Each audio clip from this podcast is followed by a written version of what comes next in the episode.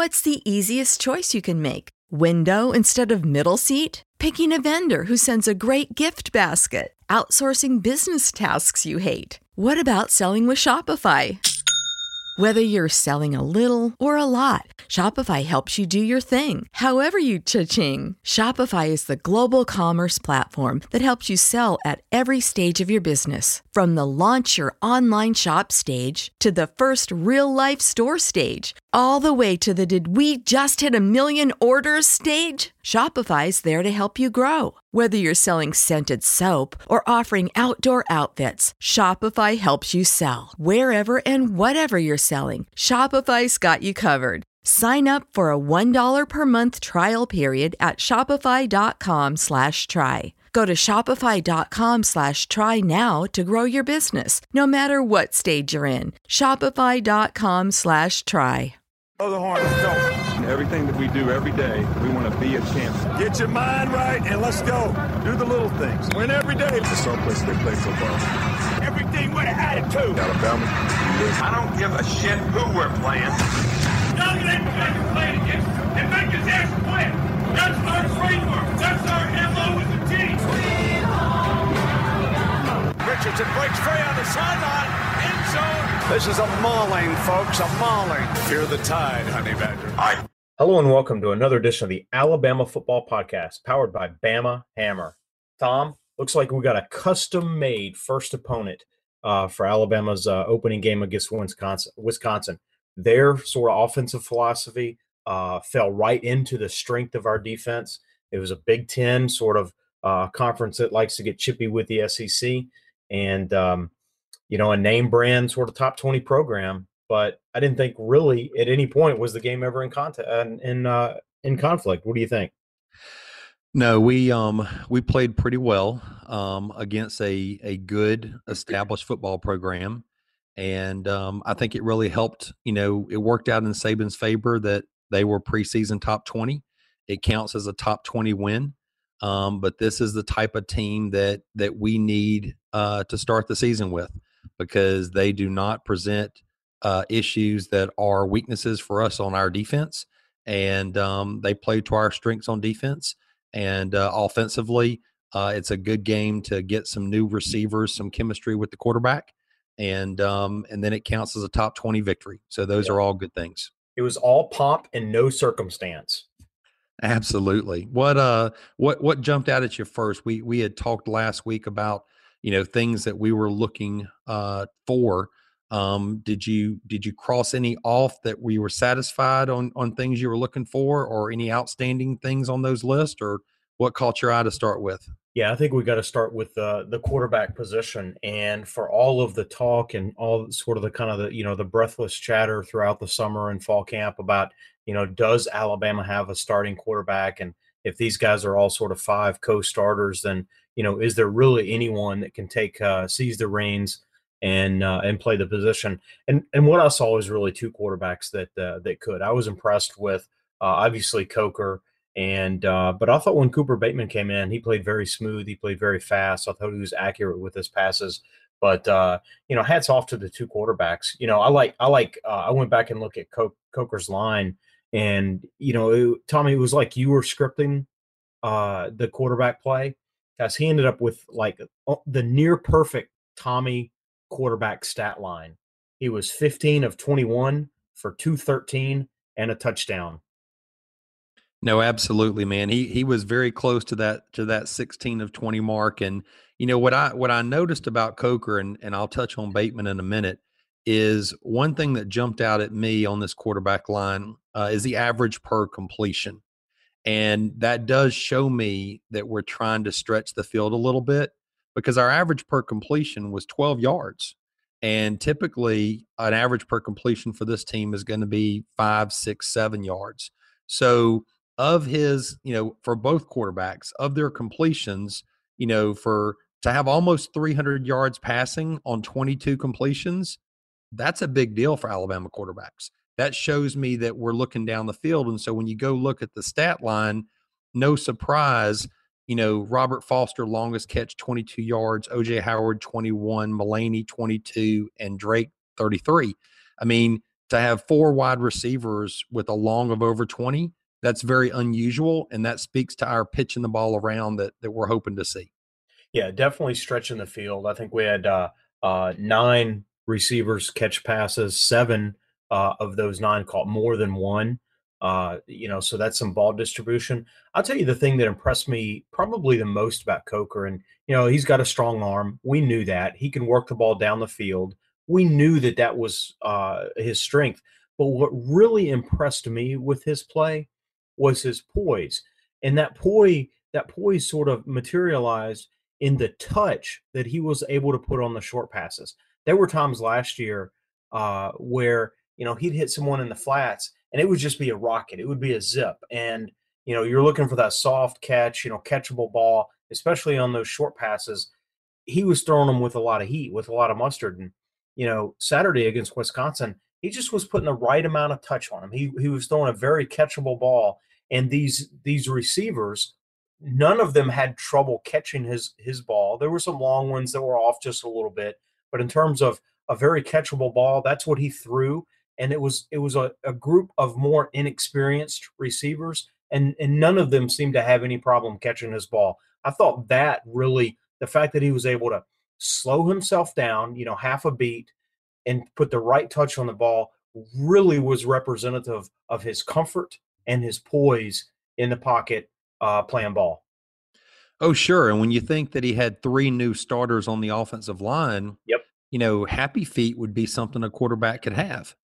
And, and, and, and you know he there was a couple early sacks. I just want to play off that, right? There was a couple early sacks, and so you could you could almost oh the formula is brewing for him to get off on the wrong foot, and it didn't. He just settled down and you know kind of I kind of hand it back to you, but he kind of settled down, didn't lose his composure, and uh, and played well.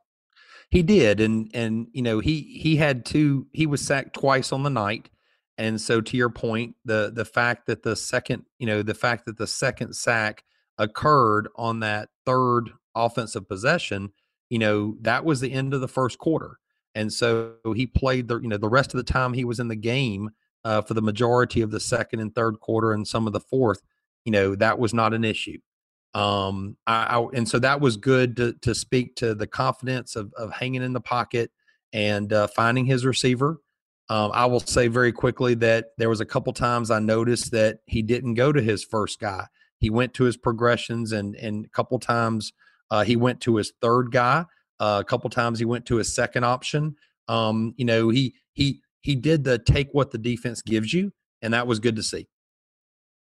Yeah, there. I, I wouldn't say that there was any blatant mistake that he made, but then there was still the opportunity for him to to go back and watch film and get better because there were a couple times uh, I know OJ Howard. We had a, a, I thought a really good play design. We set up uh, sort of a wide receiver screen with Howard flanked out, and he blocked uh, the the cornerback uh, the first play. Uh, I think two three plays later, we came back with the same formation. Howard went to block and then released down the field, and he was wide open. Uh, there was a there was like a 12 to 18 to 20 yard run there where he was just wide open, and Coker didn't see him.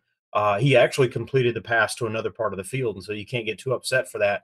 But that's the kind of thing that he can go back and look on film. Hey, we're we're running this setup over here with Howard. There's a good chance, based on the you know sort of the high safety look, that uh, that he's going to be wide open. That there's going to be a soft spot uh, for him to hit there, and it's those types of things that he can add to his game incrementally, as opposed to things that he needs to go back uh, and sort of rebuild within his game. So he will get better, but he demonstrated a mighty fine foundation on Saturday. No, he did, and and just to be, you know, just to be fair on both fronts, um, I think that second sack he took, which turned out to be his last one, he gave up. You know, he he tried to do too much. Yeah. Um, you and I said during the game that that when you get free and you get that golden ticket, you get that you get that second life you got to do something with it. You got to throw the ball away. Even if, and, yeah, even if, and, and, he, and he didn't. And I, I do want to point that play out for a second because there was a minute and a half left in the first quarter. We were up seven to nothing, but he gets sacked for a loss of 14 yards at our 14 yard line. Yep.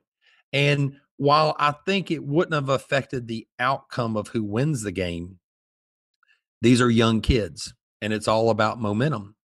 And so for the nose tackle to get uh, for the nose tackle who wasn't the one who made the sack to get a 15 yard personal foul call on that play instead of it being uh, instead of it being third and 23 at the Alabama 14, it is first and 10 at the Alabama 29. That was huge, I think. Uh, that that was a, a huge um, lucky break that Alabama got there. Yeah, you know, at the time. At the time. Yeah.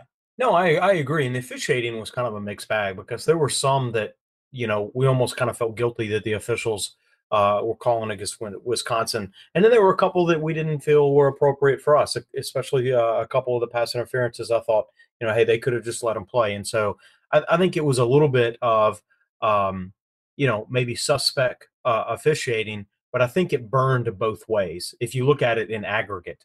Uh, now there were some, you know, uh, uh, pass interference calls against us that maybe the same type of type of physicality didn't go the other way. And so if you kind of, you know, it depends on how granular you want to get. If you look at it just across the board, eh, it was probably it was probably uh, some bad uh, both ways. We just had more penalties. We just had 11 penalties for 120 yards, and so um, you know that was kind of crappy. Uh, a couple of them, you know, I think across the line can be cleaned up and then you know some with the some with the in the secondary. I don't think we get those when it's SEC officials, but uh, you know it's an opportunity for the youngsters in the defensive backfield to clean that up too. And you know we'll talk about that when we get to defense. No, absolutely. Um, a couple of things I want to mention real quick. Uh, we look for the running back distribution. You know, we've always looked at when the running backs get carries. I thought it was interesting that to start the game, there's four rushes to Derrick Henry. Um, you know, it's kind of the Derrick Henry show on that first series. And then on the very next series, um, you know, uh, Drake gets a carry um, on the fourth play, and then two plays later, Derrick Henry. So I just thought it was interesting that starting on the second here second series, they flip flopped, and then on the very next series, Derrick Henry gets the first carry, Kenyon Drake gets the second. It was it was interesting for me to see that as you kind of go down this this drive chart, um, it was pretty much, you know, whoever is in there is in there. There, there really wasn't a, uh, there was a fairly equal distribution between the two. Yeah, that's a good point, and that's you know that's something we didn't talk about it during the game, but you know we both observed it during the game. You know, it used to be very formulaic. You know, the starter's going to get the first, uh, and it, you know, depending upon the the sort of the separation between the first and second guy, the starter's going to get the first two or three possessions, and then you know the number two guy is going to get eh, you know is going to come in and get uh and get the next one. And you know, even when it was you know Trent and Mark and and you know Eddie Lacy and and Yeldon, even when it was you know kind of name brand guys, it was still a two possession one possession, a two possession, one possession, and then later in the game it might go one one one one kind of kind of deal. But this is this is much more, you know, like you said, whoever's in there, it's it's uh it's it's there's no there's not the same sort of rhyme or rhythm to it. It's going to be you know one possession next possession one possession next possession but then but then it, it's not even that because it could be uh you know within a possession and then and then let's just mix it up a little bit more they they're, sometimes they're both in there at the same time and Drake is split out wide. And so you start to think, well, what's the distribution when they're both in there at the same time? Then it becomes, well, how do we just manage their reps so they have win when we need them? Uh, you, you know what I mean? It's it's oh, less oh, about the distribution, uh, it, but it's more about okay, who's winded, and let's kind of rotate in that way. And we use the formations to sort of manage when how they're winded and how we're you know how we're keeping them fresh in that regard. Oh, sure. And that's where we talk about the depth charts for Alabama, right? I mean, a little bit less than they do for other schools. And this just shows the depth. And this is this is hard for the defense, right? Because we can we can pass the ball out of the backfield to Derrick Henry or Kenyon Drake. We're probably going to do more to Drake in that situation, but we're not really showing our hand like we talked about with OJ Howard in years past. Yep. And so that was nice. Um, also want to quickly mention that it was very refreshing to see uh, on the receiver chart you know, two receivers with four catches, and then two, uh, two with three and three with two. I mean, that was just great. And Noah, you know, I love some Amari Cooper. Glad he was an ambassador for the University of Alabama. Um, but we talked about how sometimes it was, you know, just too much of a load to one guy, uh, as great as he was. And um, I really love. I, I think it makes a, it makes it more. Um, it makes so much harder for the defenses to prepare for this type of, of attack. And so on the second series, his first pass is to Robert Foster for 22 yards, and then I'm going to catch Mullaney across Dragon for 22, and then I'm going to throw it to some Derrick Henry. And on the very next drive, I mean, you know, Kenyon Drake the first pass, Stewart the next one, OJ Howard the next one, Robert Foster the next one. I'm sorry, that's just so refreshing. Okay. And Foster was the touchdown. So you sit there at the, you know, you're literally at your 26 yard line, okay, and you were facing a second and 22, and four passes later, you score a touchdown after throwing to four deadly weapons. Yeah. That's just awesome. That's just not Alabama. That's what we've been calling for, but that's not what we have seen in the past several years. Yeah, I, I love the distribution and uh, and an opportunity to go back and and listen to uh, Coach Saban's, I guess his press conference after the game, and then he had a press conference today as well. And someone was asking him about uh, about the uh, the pass distribution, and and you got to love Coach Saban. He he will give answers in the context of right now. And so whatever is like whatever's in the bowl right now, I'm going to answer your your question only within that context. But as fans and as media and not that we're media, but we're fans and in the media asking questions, right? They sort of operate or we kind of operate in a larger context. And so Saban, you know, was was talking about well, we didn't plan to throw to that many receivers. They just threw the ball to the right receiver at the at you know, given that the what play was called, what you know, he you know he said he he and he went in and sort of elaborate. He said we call the play. We don't know what the defense is going to line up, and so you know, depending upon what the defense is, that adjusts our route, and that tells us who the best you know who the receiver is, and so we can't predict you know who's going to get the ball and who's not, and and try to sort of game plan for uh, you know spreading the ball around. It just happens because when the quarterback throws to the right person, it just happens. And you can say, yep, I understand Coach Saban. That makes a lot of sense. However, I saw how we played last year and we got 80 whatever catches to Amari Cooper. You can't tell me that that was not scripted, that that was not planned. And so you can't kind of have one without the other. And Correct. So, you can't have it. You can't have it both ways. you just Correct. have to say, yeah, coach, I know what you're saying, but I'm not, I'm not, I'm not, I'm not hooked on, on yesterday. that one. Yes, yes, and and it goes back. You can call it take what the defense gives you, whatever. But to your point, last year we forced some balls to Amari Cooper when you know, you know we we we forced some balls to Mari Cooper, but you know we wanted.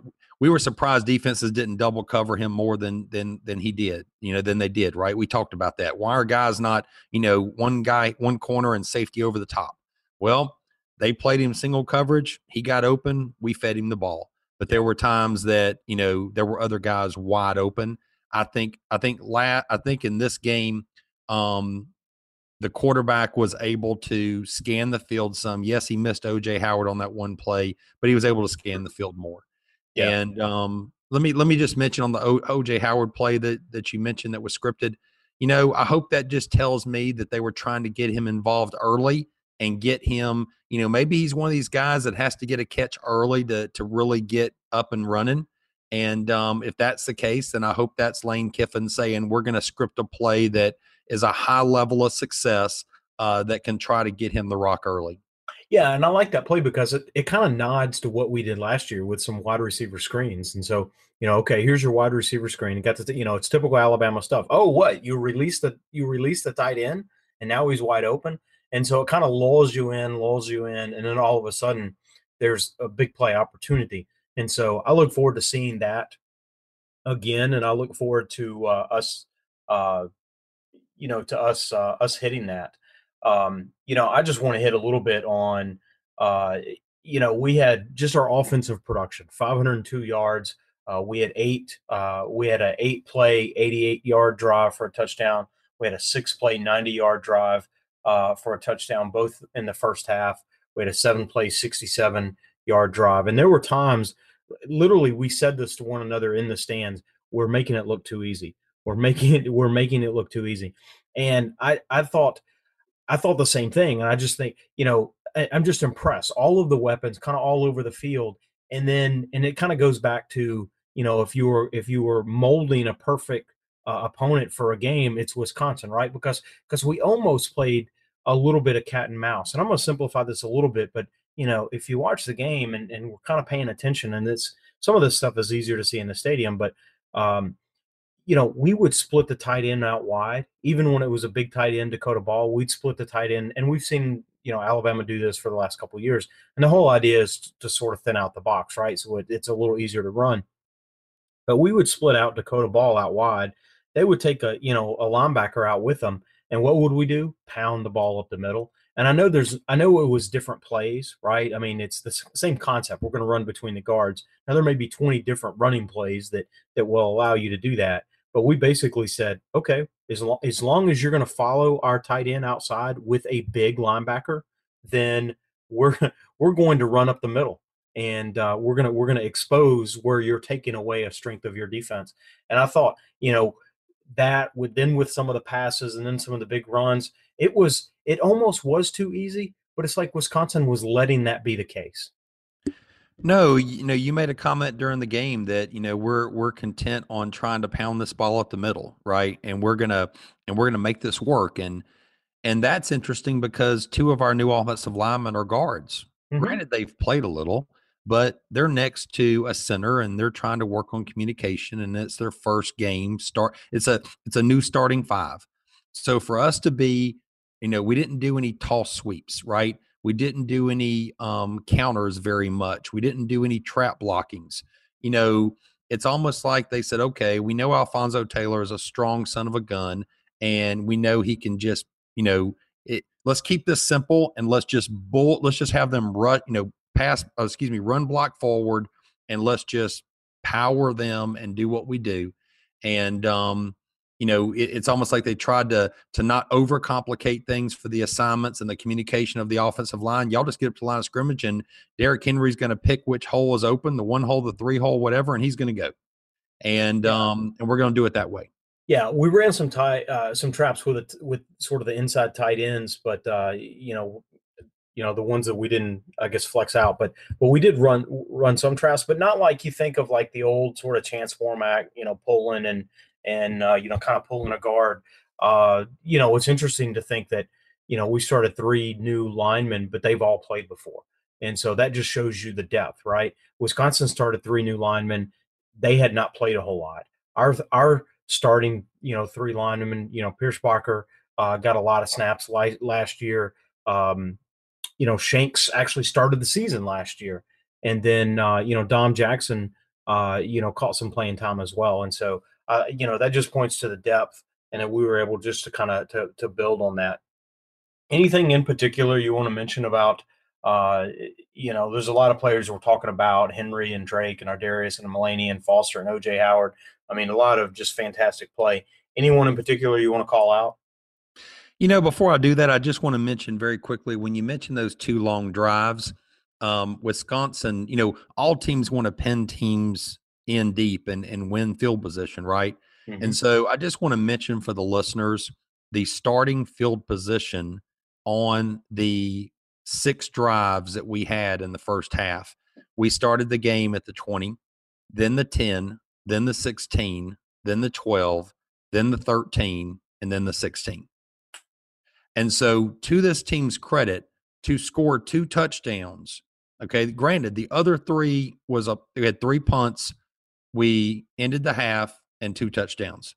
But to score for for for to have your starting six possessions with a new quarterback and three new linemen and new receivers, etc., and most of those uh, possessions start behind your twenty, right? That's a tough position, right?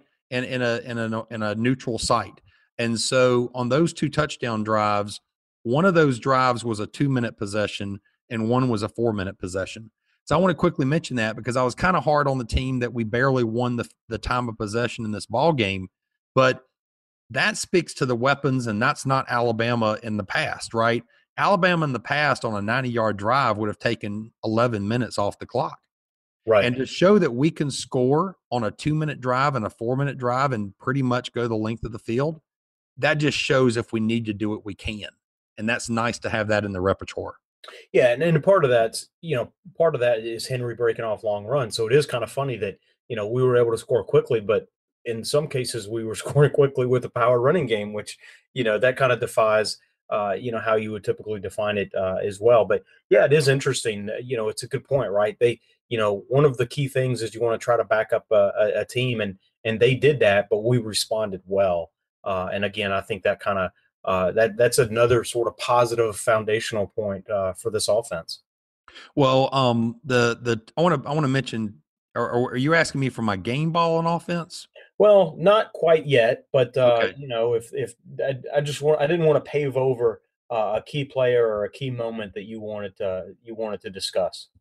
Okay, so I'll, you know, I I I've got a couple that I want to mention, but I want to save them for game ball. So I'm I'm good. I'm good on that front. Okay, well, I'll hit a couple things then, uh, and you can just jump in.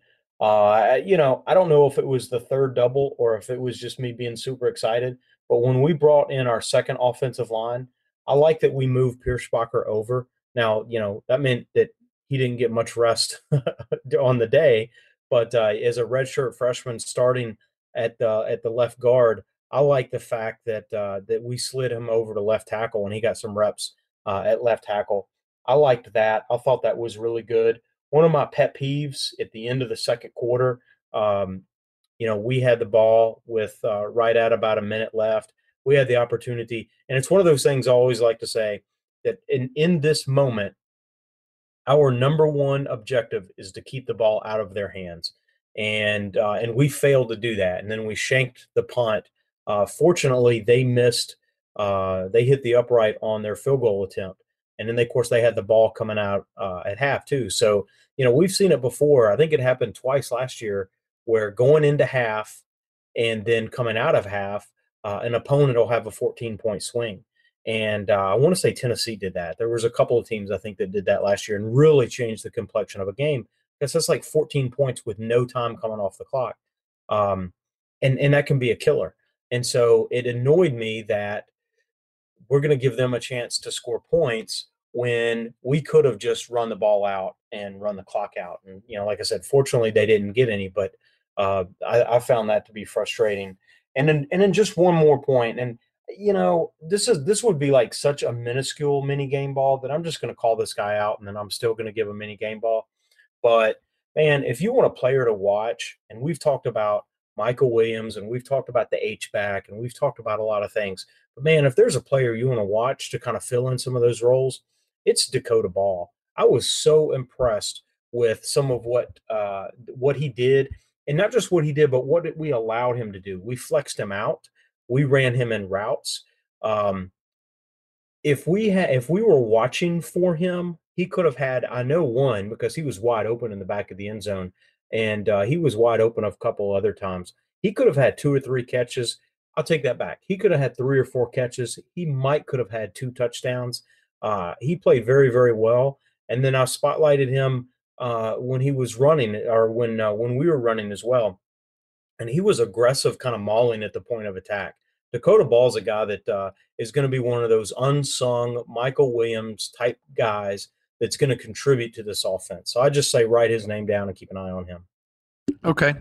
Um, you ready for my mini game balls? Yeah, give me that mini game ball. All right, real quick before I do that, I got a comment on your uh, Barker comment. Um, I think that says more to uh, a lack of depth at the tackle position.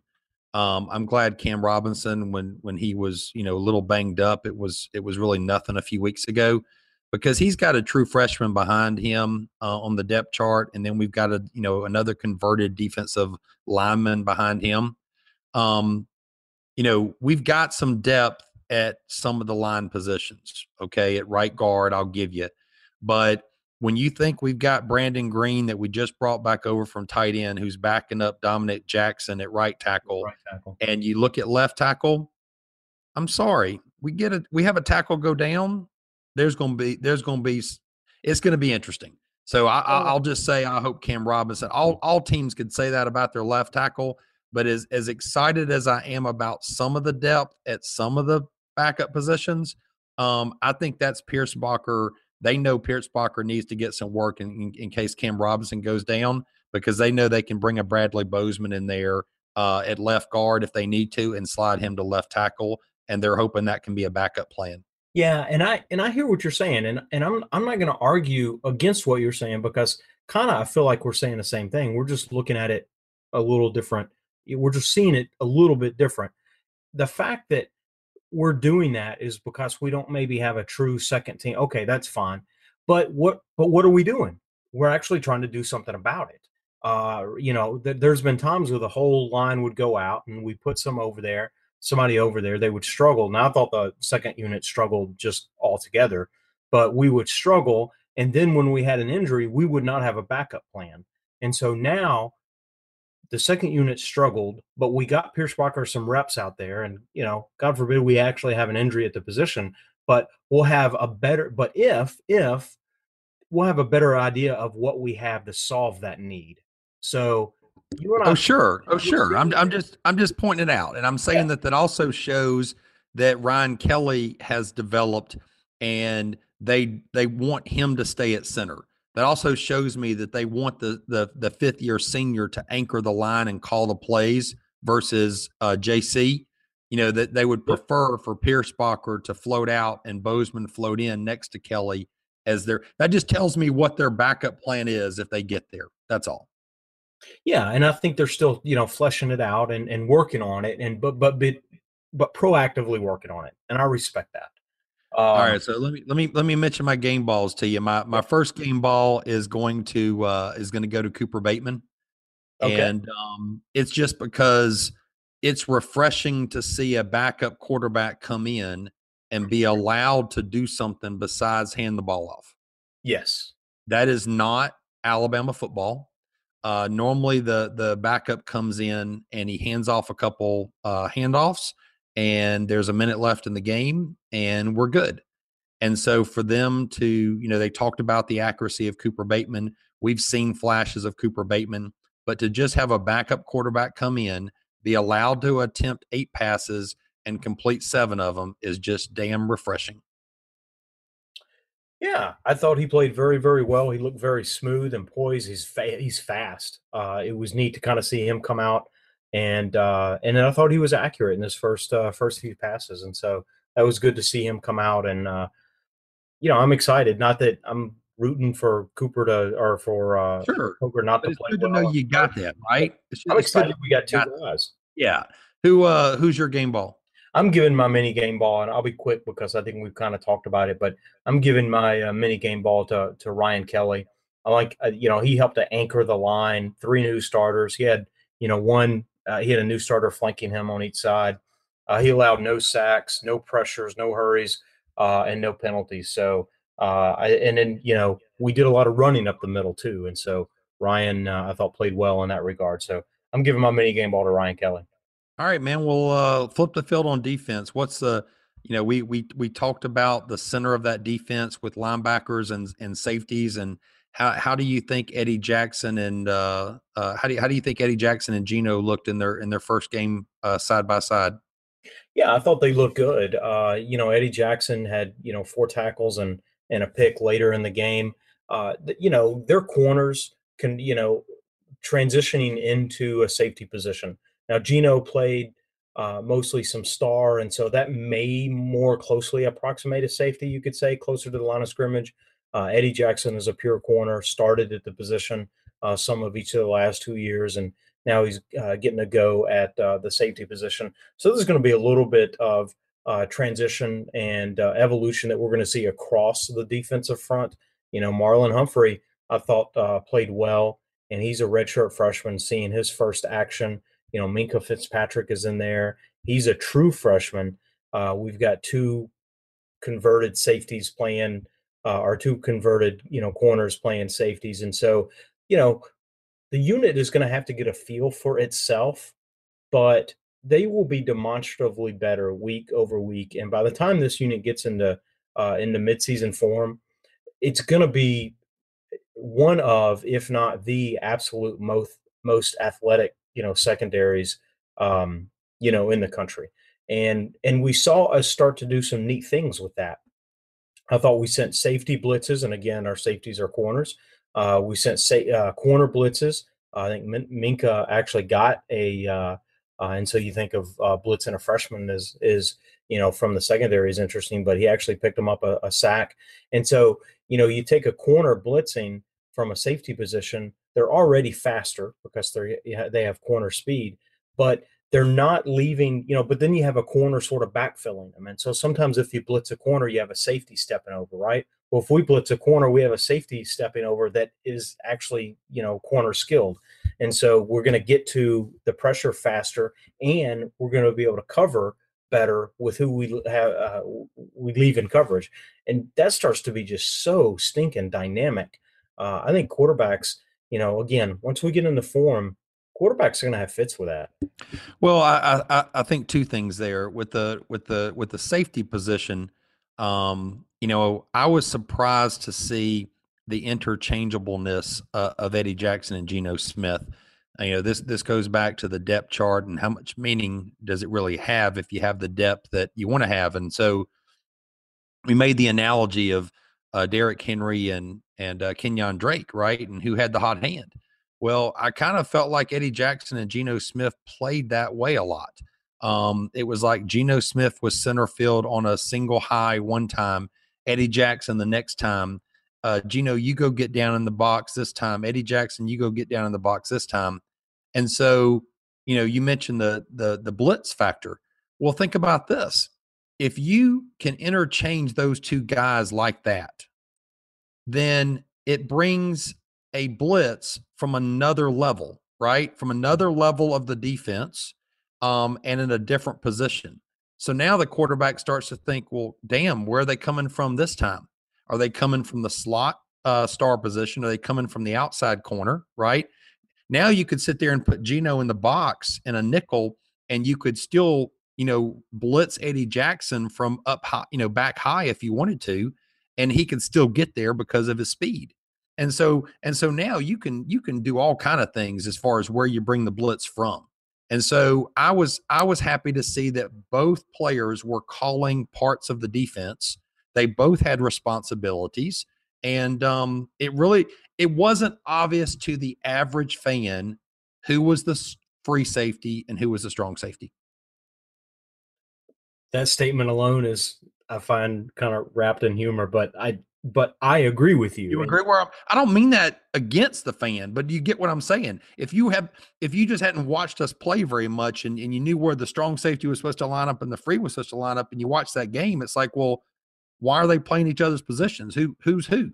Yeah, and that's kind of a, a, you know, and if I'm being jerky, I'm I'm being jerky then. But that's where I, that's where it's kind of funny where the average fan wouldn't be able to know who the free and safe is. Well, your average fan probably doesn't know what a free and free and and and strong is. But I, I get your point. Like, even if you knew what you're kind of looking for, the fact that we were kind of a little bit interchangeable uh, with those, I you know I thought I thought was interesting. And you know, in you know how how sort of wonky do you want to get in in sort of the the film room aspect of it, but uh, it can it can toy with the quarterback and it can toy with uh, with coverages as well um, or blocking schemes as well, right? Because you know, because you're gonna. I'm looking for 24. 24 is the strong. 24 is the strong. I'm looking for 24.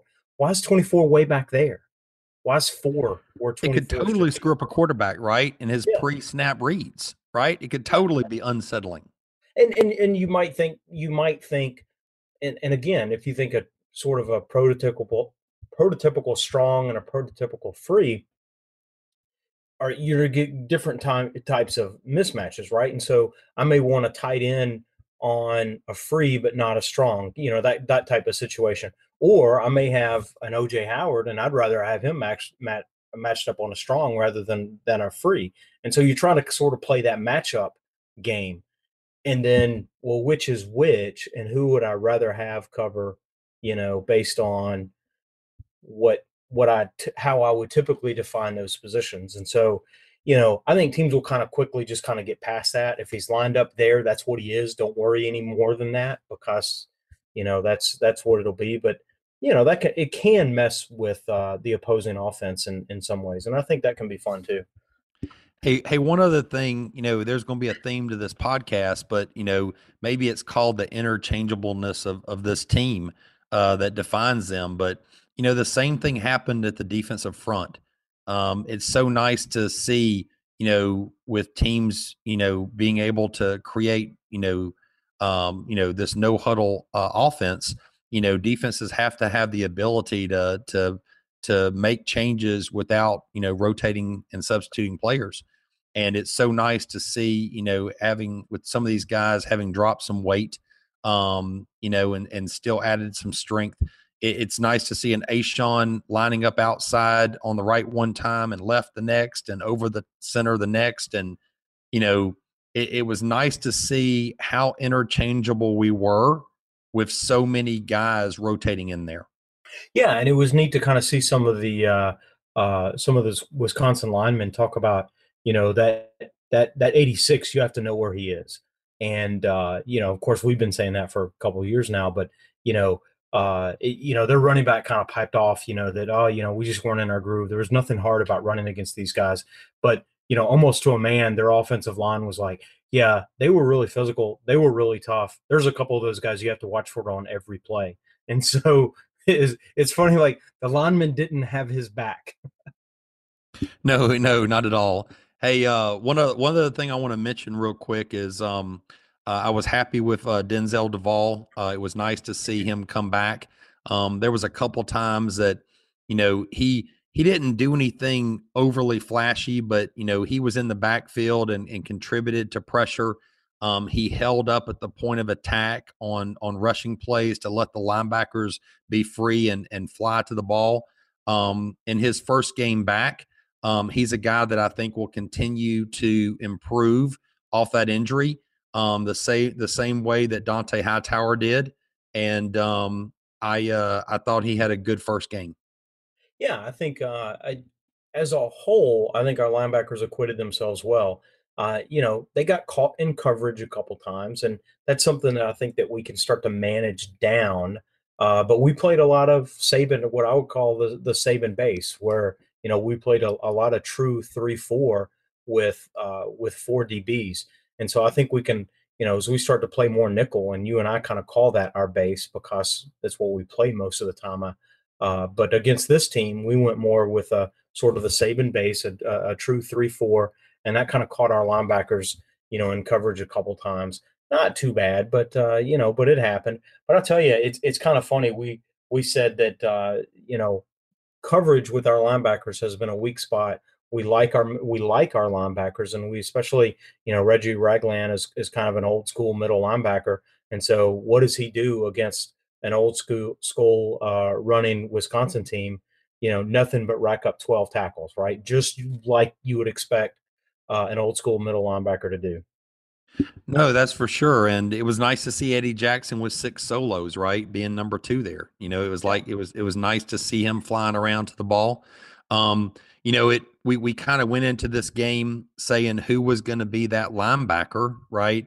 Who was not going to be in on certain plays.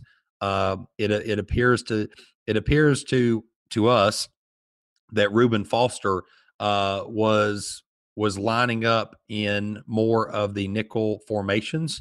And yep. it seemed like Shaun Dion Hamilton was next to Reggie on more of the this is going to be a run and play. Um, and so it was it was nice that they was able to utilize both of those players. Um, you know, Reuben had a, a key uh, tackle uh, of a wide, excuse me, of a running back in the flats and uh, prevented a first down. Flew to the ball, made a good tackle, and uh, that was good for the kid. I, I, I, thought that I thought when he was in there, um, he did some good things, and uh, between him and Ragland and and Hamilton, you know, inside, um, they uh, they all did some things well. Yeah, and they had a good rotation pattern, right? Where it would be, you know, Ragland with Dion Hamilton, it'd be Ragland with Reuben uh, and then, you know, every once in a while for a couple plays, you might see a Reuben and a Dion Hamilton in there together. And then, and then that's sort of just the true rotation when they were playing, you know, the Saban base or the true three, four. You know, we did go to nickel some and we saw some rotation, you know, based on what we did there. And we would see more Jonathan Allen kind of rotate in. And so it was neat to kind of see the, the sort of the sub packaging and, and, uh, you know who was who was coming in you know and it goes to and this is how we've talked about depth charts and how we've talked about saving and every every every sort of minuscule role or every sort of sub package has its own set of starters and so we talk about is it it's ragland and who's the other middle linebacker well there there's a reality that says all three of them are starters it's just it's just package dependent and i, th- I think that's a neat thing that he does to breed competition within the lineup and within the roster. Oh, absolutely. I um I thought you know Shaun Dion Hamilton. You know there was a couple you know couple things in pass coverage that he was slow to react. Um, but he you know overall uh, in his you know we'll call it his first start as one of the three uh, inside starting linebackers. Um, you know I think he uh, he had a good day. Um, he uh, he finished uh, pretty high up there on the on the uh, on the total. I think he ranked third or fourth for the team, and uh, with uh, four solos, yeah, he finished third, four solos and two assists. So uh, so that was good. Um, Jonathan Allen, which we didn't touch on very much, you know, two tackles, you know, two sacks, uh, which was his two tackles for loss, and um, you know, uh, you know, Ryan Anderson contributed as well. I mean, you know, you know, Darren Lake Darren Lake was in there a couple plays and, was getting a push up the middle and uh, was doing some things. And so I, I, think I think we're finally starting to see the depth um, really materialize for this team.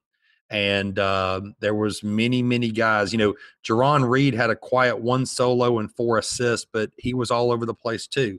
And so it's nice that we've got so many guys here that we could talk about on the defense. Yeah, a very active front. Uh, you know, and we knew that that was going to be the case. That's going to be certainly a strength of uh, of the team. But uh, you know, it's it's fun to see it play out, right? It's one thing to talk about. It's another thing to see. You know, we held Wisconsin to 40 total rushing yards. Again, this is a power, you know, run run first team. We hold them to you know 40 total rushing yards. Uh, you know, 64 if you adjust for the sacks, and so that's still not a big number. Uh, they had seven so, punts. Seven punts. Seven points. And and if you take the 40 net yards, if even if you take the 64 yards, you know, they had one rush for 25 yards. And so you think, well, rushing team is going to be able, you know, you know, to get in and sort of break one. And so you look at it and you say, you know, over a third of your yards, I mean, significantly so, uh, over a third of your yards, you know, 40% of your yards came on one play. Uh, you know, that's 12 seconds out of a 60 minute ball game, right? That's pretty darn impressive uh, in terms of, um, you know, our run defense. Oh, absolutely. And and just one more thing, real quick, you know, for this defense, you know, we come out of the half, okay, in the third quarter, it's still a tight game. They had five plays for eight yards, three plays for four yards, three plays for zero yards, right? And then they they got a field goal. So we come out for the second half, four out of their first five drives were punts. Whereas on offense, we come out touchdown, miss field goal, touchdown, miss field goal, touchdown. So we we could have had five scoring opportunities in a row, and uh, they only have one field goal. So it was nice to see us come out the way we did in the third quarter. Yeah, absolutely. Absolutely. Give me, uh, give me, anything uh, else me on uh, defense you want to talk through, or do you want to hit no, me game? No I'm, no, I'm good, man. I'm I'm ready to give you my game ball. Let's do it. All right, so my game ball uh, is going to be to my man Dalvin Tomlinson. Um, I, I, didn't touch on him a minute ago when I was covering all the guys. Um, obviously, Fitzpatrick did a did a you know played very well uh, as a true freshman, and we talked about a lot of guys, but I just want to touch on Dalvin Tomlinson because he obviously has had to overcome some adversity um, you look at the line and you're like, okay, no solos and two assists, big deal. But then you go across to the right and you see three pass breakups. So three times he got that big mid up of his at the line of scrimmage and he caused an incompletion and uh, you know made a play with his hands and being active. And so for three pass breakups, that was good to see. Yeah, you're reading my mail again. I, I was going to go with Tomlinson on uh, uh, his play uh, you know, he's a guy that uh, is is always been, you know, he's always been the guy that's going to be the high motor guy, and you know, consecutive seasons, and, and I think even coming out of high school, he had uh, he had injured his knee, and uh, I think a couple times uh, while at the capstone, he's injured his knee, and so the fact that that he's come back. Uh, I think he played most of last year healthy, and then this year kind of coming back healthy. Um, you know, I'm glad that I'm glad to see him back, and uh, I'm glad to see him have a productive day. So hats off to uh, uh, to Dalvin Tomlinson. All right, man. So talk me some J.K. Scott, man. You were talking about this jumbotron, and and and what's up with with your boy J.K. Scott and and uh and this big jumbotron? You know, I and and I don't know this. I'm just speculating on this, but he seemed to kick everything off the side of his foot. Uh, you know, there was some talk that uh, that his drops, uh, you know, he was kind of misreading his drops. I don't know if that's the case. Uh, I I just thought, you know, and what I said at this in the stadium is it just it just felt like that the jumbotron was in his head that he didn't want to hit it, and you know he, I mean his his kicks are just booming, soaring kicks, and you think that you know his normal kick would hit it every time. Uh, it just seemed that he was trying to kick a low ball, and that was disrupting his his timing. That was disrupting his normal rhythm. I think if he gets back in an open air venue, my prediction is next next week. Uh, you know, if we have if we have to punt, uh, that next week he is hitting some some sky shots. Well, he he obviously started out with a 43 yarder, and then he had a 46 yarder. Uh, it is fortunate that he only punted four times on the day. Um, but to your point, um, it's good that we didn't have to have him late in the game, right? It's good that this wasn't a, a field position type of situation, but but it was like the Jekyll and Hyde because he had two really good punts, um, and then he had that lovely twenty yarder, and and then just a you know meager thirty eight yarder, which is not his thing. Um, tell me tell me about the um, you know, I probably should have started off for the listeners uh, about the thing you're most fond of. Um, how did you like the uh, uh, the? We won't. I won't mention their names to start with, but how, how did you like this? Uh, giving up all this field position uh, as far as our, our kickoff returns. As as I as I look at the the stats here, um, you know, one time here kickoff we started at the twenty. Next time kickoff we started at the twelve. Uh, next time uh, we started off at the seven. So yeah, so we had four kickoffs, and it looks like we only followed your rule one time. So one time we got it at the 25, and the other time we gave up some free yardage. Yeah, you know, we, we definitely did, and and and you know, most egregious, you know, Chris Black taking the ball out of the end zone and then taking a knee on the seven, and um, Drake was pretty close, right? yeah, 12, yeah, but, you know, and yeah, yeah, and and it's just it's so stinking frustrating because they'll, you know, it's it's free money, right? I mean, you, you're not going to go broke making a profit, and and they will give you the ball in the 25, and anything less than the 25 is neg- is a negative play in my mind. Uh, and so, you know, Chris Black was the most egregious, and and you'll never see this in a stat sheet. And I, w- I wish that this would be a change that they would make. But if that reported as negative 18 yards on the return, that by itself you know, you don't have to outthink the room, but if you recorded that as a negative 18, um, it would clean up the behavior. I, I really think that it would. That uh, that because the players don't want that kind of stat next to their name, and it would mentally, yeah, it might be, it might be that mental thing that they need. Yep. And so for all the talk about, you know, and we talk about concussions and all of that, and NFL is sort of leading some of the talk on this, but you know, there's all sort of people theorizing that you know they're going to take the kickoff out of the game and they're going to do all of this and all of that you know what it's real simple you get the ball in the 25 and you get a negative stat if you don't make the 25 and and well, so you know we've had players get to the 25 get to the 25 get to the 25 you know trent richardson did this and he'd he'd have 170 yards return well, it's like when the hell did he have 170 yards return oh he just went out to the 25 a couple of times and got 50, 75, you know, 100 yards and, you know, four kickoff returns. And you think that's the that's the most hollow, empty stat. You know, Christion Jones did it a lot, a lot last year. I mean, he had multiple 100 yard games. And sure. You, that's the emptiest stat in football. Well, I mentioned that real quick because I, I know it gets you riled up, but let's just say there is a game that is close, right? At Georgia, right? Or at Auburn, right? and it's late in the game and it's a three point ball game, you know, they score a touchdown to trim it to three points and they kick it off and we pull that, you know, taking it on the seven or the 12. Well, in this Chris Black situation, to be fair, I like Chris Black, but whoever did it, we're going to call it out. You know, we start at the seven, we go seven plays, 31 yards, we punt the ball.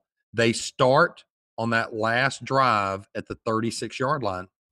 Well, guess what? If it's a two point game or a tie ball game or something like that, they're not that far from a field goal, right? And so, you know, for the listeners, it's a huge thing, right? You go through all this. What I don't get is that Saban goes out there and finds a good punter and and plays that field position game and flipping the field and and he knows how important that is, right? And so, you know, I think that has to be communicated to the special teams coach to communicate it to the players. And if the players still do it, I'm sorry, special teams coach has to go. Okay. And so I'm just going to put it out there that if this doesn't get corrected soon, then either the players aren't on the field doing that, and I don't care who they are, or the coach is no longer there because you're going to take out the people who aren't getting it done. So the coach is telling the two starters what to do. And if anybody's still not doing it, those people have to change. Yeah. I, I don't disagree with you. I think that's a whole nother conversation, but it uh, is. It I, is. know, I, I hear what you're saying because it, it it's persistent and it's it's just so darn frustrating. It's in the category of enough is enough. Yeah, yeah, and and, and, and it kind of you know one of the more egregious instances you know was was Saturday. There's been others. You know, we played Georgia a couple years ago, and we we had a number of those. Uh, I thought that was pretty bad.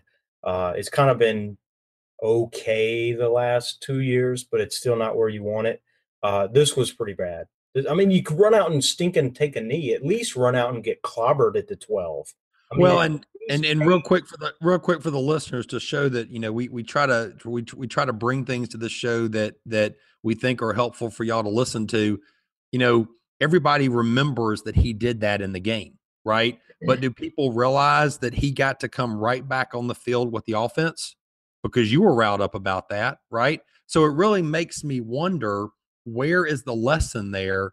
You know, I wanted to see him get chewed out, and instead I see him come out on the very next play and run with the offense that's running at the end of the game there. Yeah, that he, was equally shocking to you and I. Yeah, he absolutely got chewed, chewed out. I mean, Saban walked almost all the way down to the seven, you know, personally to to sort of chew that rear. Uh, but there he was, you know, lined up in the slot. And I get he's, you know, I get he's an upperclassman. I get that he's been hurt in fall camp. I get that that he is a highly talented player and he just needs an opportunity to sort of break out. I get all of that, but I'm sorry that not today. And so you're going to make that kind of mistake. You're certainly not getting in this next series because you're going to come over here and get a couple more earfuls. Yes. And then, then if I've kind of calmed down a little bit, then I might let you run back out there. But the fact that he was just right on out there, I mean, and I'm not. I'm not. It's not that I'm personally mad at who it is. Correct. It doesn't matter who did the play. No. There's four minutes left in the game. Okay. Whoever was the person that did that, right? If Dakota Ball did that, we'd be saying the same thing about Dakota Ball. With four minutes left in the game, I'm surprised they saw the field again. I yeah, just am.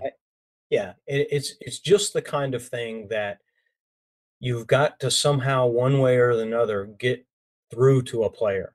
And one way is one way is playing time. And you say, you know what, you were going to get in here and try to get a ball.